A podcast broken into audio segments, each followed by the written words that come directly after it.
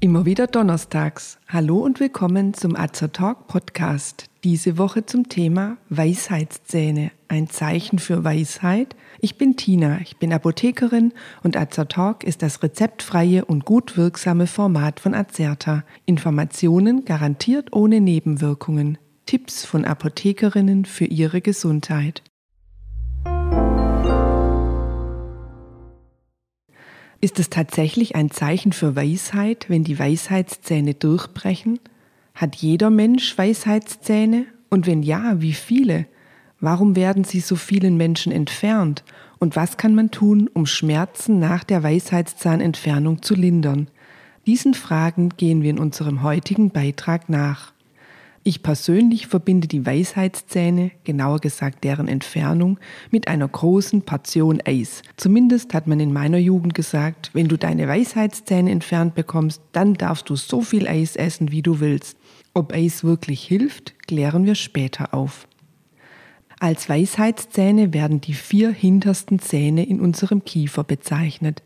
Am Ende jeder Zahnreihe befindet sich üblicherweise je ein Weisheitszahn. In seltenen Fällen sind bei manchen Menschen mehr als vier Weisheitszähne angelegt. Sie entwickeln sich oft erst im Alter von 18 bis 24 Jahren vollständig. Nicht bei allen Menschen brechen sie überhaupt durch.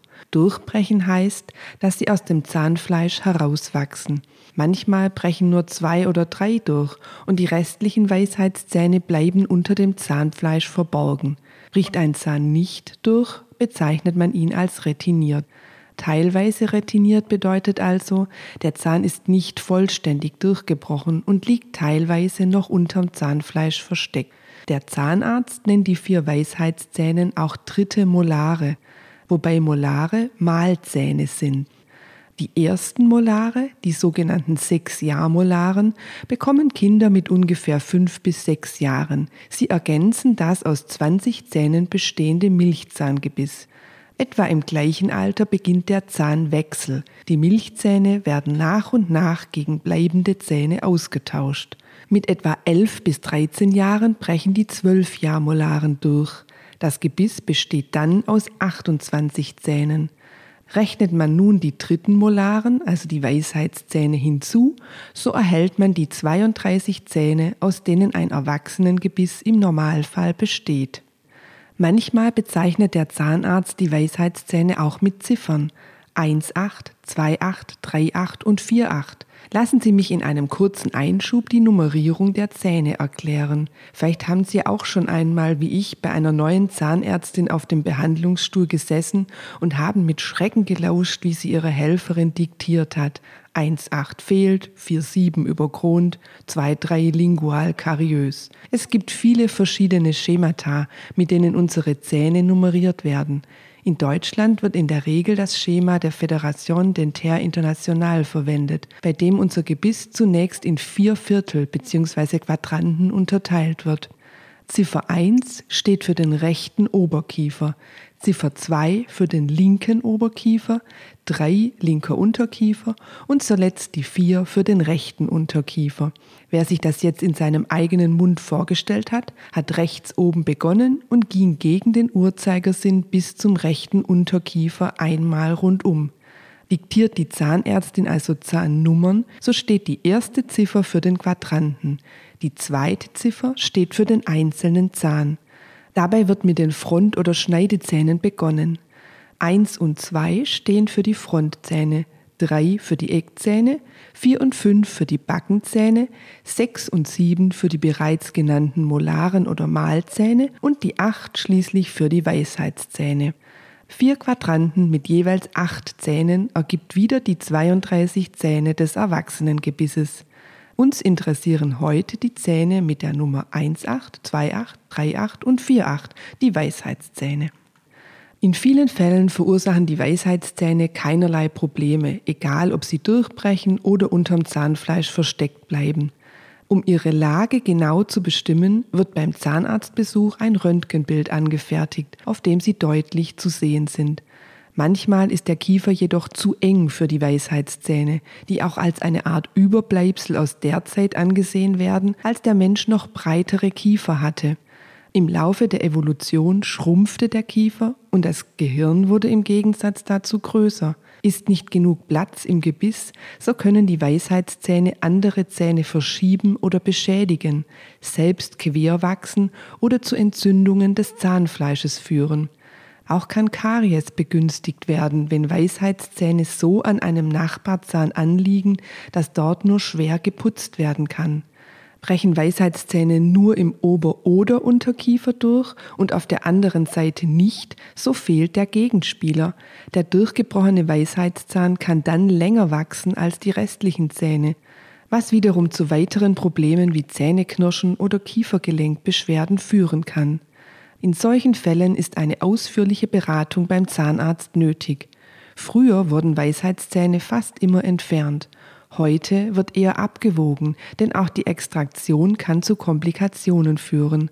Eine Entfernung der Weisheitszähne wird heute meist nur dann empfohlen, wenn tatsächlich Probleme auftreten oder erwartet werden. Wie erfolgt die Entfernung der Weisheitszähne, wenn es denn nötig ist? Wenn Weisheitszähne normal in der Kieferreihe stehen und die Zahnwurzel oder Wurzeln nicht mit anderen verhakt sind, so können sie ganz normal gezogen werden. Dafür wird der Zahn langsam und mit dosierter Kraft mittels eines Hebels oder einer Zange hin und her bewegt, bis er sich in seinem Zahnfach lockert und schließlich herausgezogen werden kann. Sind Weisheitszähne ganz oder teilweise retiniert, sind Komplikationen zu erwarten. Ist der Patient sehr ängstlich, wird eine operative Entfernung durch Oral- oder Kieferchirurgen durchgeführt. Hierfür gibt es eine gemeinsame S2K-Leitlinie der Deutschen Gesellschaft für Mund-, Kiefer- und Gesichtschirurgie und der Deutschen Gesellschaft für Zahn-, Mund- und Kieferheilkunde. Laut dieser Leitlinie werden Weisheitszähne in der Regel ambulant unter örtlicher Betäubung entfernt. Dabei können pro Sitzung mehrere Zähne auf einmal entfernt werden oder man kann quadrantenweise vorgehen. Sollen alle vier Weisheitszähne in einer Sitzung entfernt werden, wird meist unter Vollnarkose operiert. Das genaue Vorgehen wird mit dem Patienten individuell vereinbart. Nach der Entfernung eines Weisheitszahns kann es zu Komplikationen wie Schmerzen, Schwellungen, Nachblutungen, Entzündungen oder Blutergüssen kommen. Auch Schluckbeschwerden oder Schwierigkeiten bei der Mundöffnung können auftreten. Seltener treten Nebenwirkungen durch das verwendete örtliche Betäubungsmittel oder Nervenreizungen auf, wenn bei der Zahnentfernung versehentlich Nerven verletzt oder durchtrennt wurden. Auch ein Kieferbruch kann in seltenen Fällen vorkommen. Wichtig ist das richtige Verhalten nach der Extraktion oder Operation, damit die Wunde gut heilen kann und möglichst wenig Folgeerscheinungen auftreten. Um die Schwellung gering zu halten, sollte in den ersten 24 Stunden mit Kühlpacks gekühlt werden. Dabei ist immer wieder eine Pause einzulegen. Bewährt hat sich das Schema 20 Minuten kühlen, 20 Minuten Pause und so weiter. Das Kühlpack sollte nicht direkt auf die Haut gelegt werden, um Kälteschäden zu vermeiden. Besser umwickelt man es mit einem Tuch. Auf eine übermäßige Wärmebelastung durch Solarium oder Sonneneinstrahlung sowie auf starke körperliche Anstrengung sollte verzichtet werden. Durch Spülung mit Mundspüllösung kann der natürliche Wundheilungsprozess gestört werden. Allerdings kann die Zahnpflege im Wundbereich in den ersten Tagen sehr schmerzhaft sein. In diesen Fällen kann eine mindestens 0,1-prozentige antiseptische Chlorhexidinlösung kurzfristig zur Verminderung der Keimzahl verwendet werden. Auf Koffein sollte zunächst verzichtet werden, da eine mögliche Blutdrucksteigerung zu Nachblutungen führen kann. Auch auf Alkohol sollte man wegen seiner gerinnungshemmenden Wirkung und auf Tabakrauch wegen einer erhöhten Gefahr von Wundheilungsstörungen verzichtet werden. Der Verzehr fester und harter Nahrungsmittel sollte am Operationstag ebenfalls vermieden werden. Besser, man hält sich an Suppen, Brei oder beispielsweise auch Apfelmus. Und wie sieht es nun mit der großen Portion Eis nach der Weisheitszahnentfernung aus? Auf Milcheis sollte vorerst verzichtet werden, da Milchsäurebakterien möglicherweise eine Entzündung der Wunde hervorrufen können. Fruchteis hingegen ist erlaubt. Es kühlt sogar von innen und kann somit leicht abschwellend wirken. Aber auch hier gilt, Pausen machen und nicht ununterbrochen am Eis lutschen. Frieren Sie sich doch selbst leckere Fruchteissorten ein, dann haben Sie auch einen besseren Überblick über die zusätzliche Zuckerzufuhr durch das therapeutische Eisschlecken. Meist verordnet der Zahnarzt vorsorglich ein antientzündlich wirkendes Schmerzmedikament wie beispielsweise Ibuprofen. Das darf man bei Schmerzen dann auch gerne in der verordneten Dosierung einnehmen. Auf Acetylsalicylsäurehaltige Schmerzmedikamente sollte man besser verzichten, da sie die Blutgerinnung beeinflussen können. Nimmt man regelmäßig blutgerinnungshemmende Medikamente wie beispielsweise Fenprocumon ein, sollte man zuvor Rücksprache mit dem behandelnden Arzt halten. Bei besonders komplizierten Eingriffen oder bei einer vorangegangenen Infektion kann vorbeugend ein Antibiotikum verschrieben werden. Wegen des Risikos einer Resistenzbildung sollten nicht generell Antibiotika verordnet werden. Eine homöopathische Alternative stellt Arnica D6 dar. Es soll den Wundschmerz nach Zahnextraktion lindern und die Hämatonbildung begrenzen. Woher kommt aber nun der Name?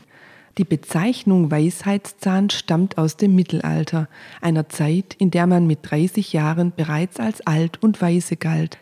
Da die Weisheitszähne im Vergleich zu unseren anderen Zähnen erst zu einem späteren Zeitpunkt durchbrechen, ging man wohl davon aus, dass man zu diesem Zeitpunkt schon einiges an Lebenserfahrung gesammelt hat und als weise gelten darf. In anderen Sprachen findet man ebenfalls einen Bezug zum späten Durchbrechen der Achterzähne. Übersetzt man beispielsweise die japanische Bezeichnung, so heißt es so viel wie den Eltern unbekannt. Die Zähne brechen also erst dann durch, wenn der junge Mensch bereits von zu Hause ausgezogen ist. Die Übersetzung der indonesischen Bezeichnung bedeutet so viel wie jüngster Zahn. Erwähnt also Ihre Zahnärztin beim nächsten Zahnarztbesuch, dass bei Ihnen 4,8 fehlt, so wissen Sie, dass der Weisheitszahn unten rechts fehlt. Ob Sie deshalb weise sind oder nur eine große Portion Erdbeersorbet möchten, können wir in unserem Beitrag nicht erörtern.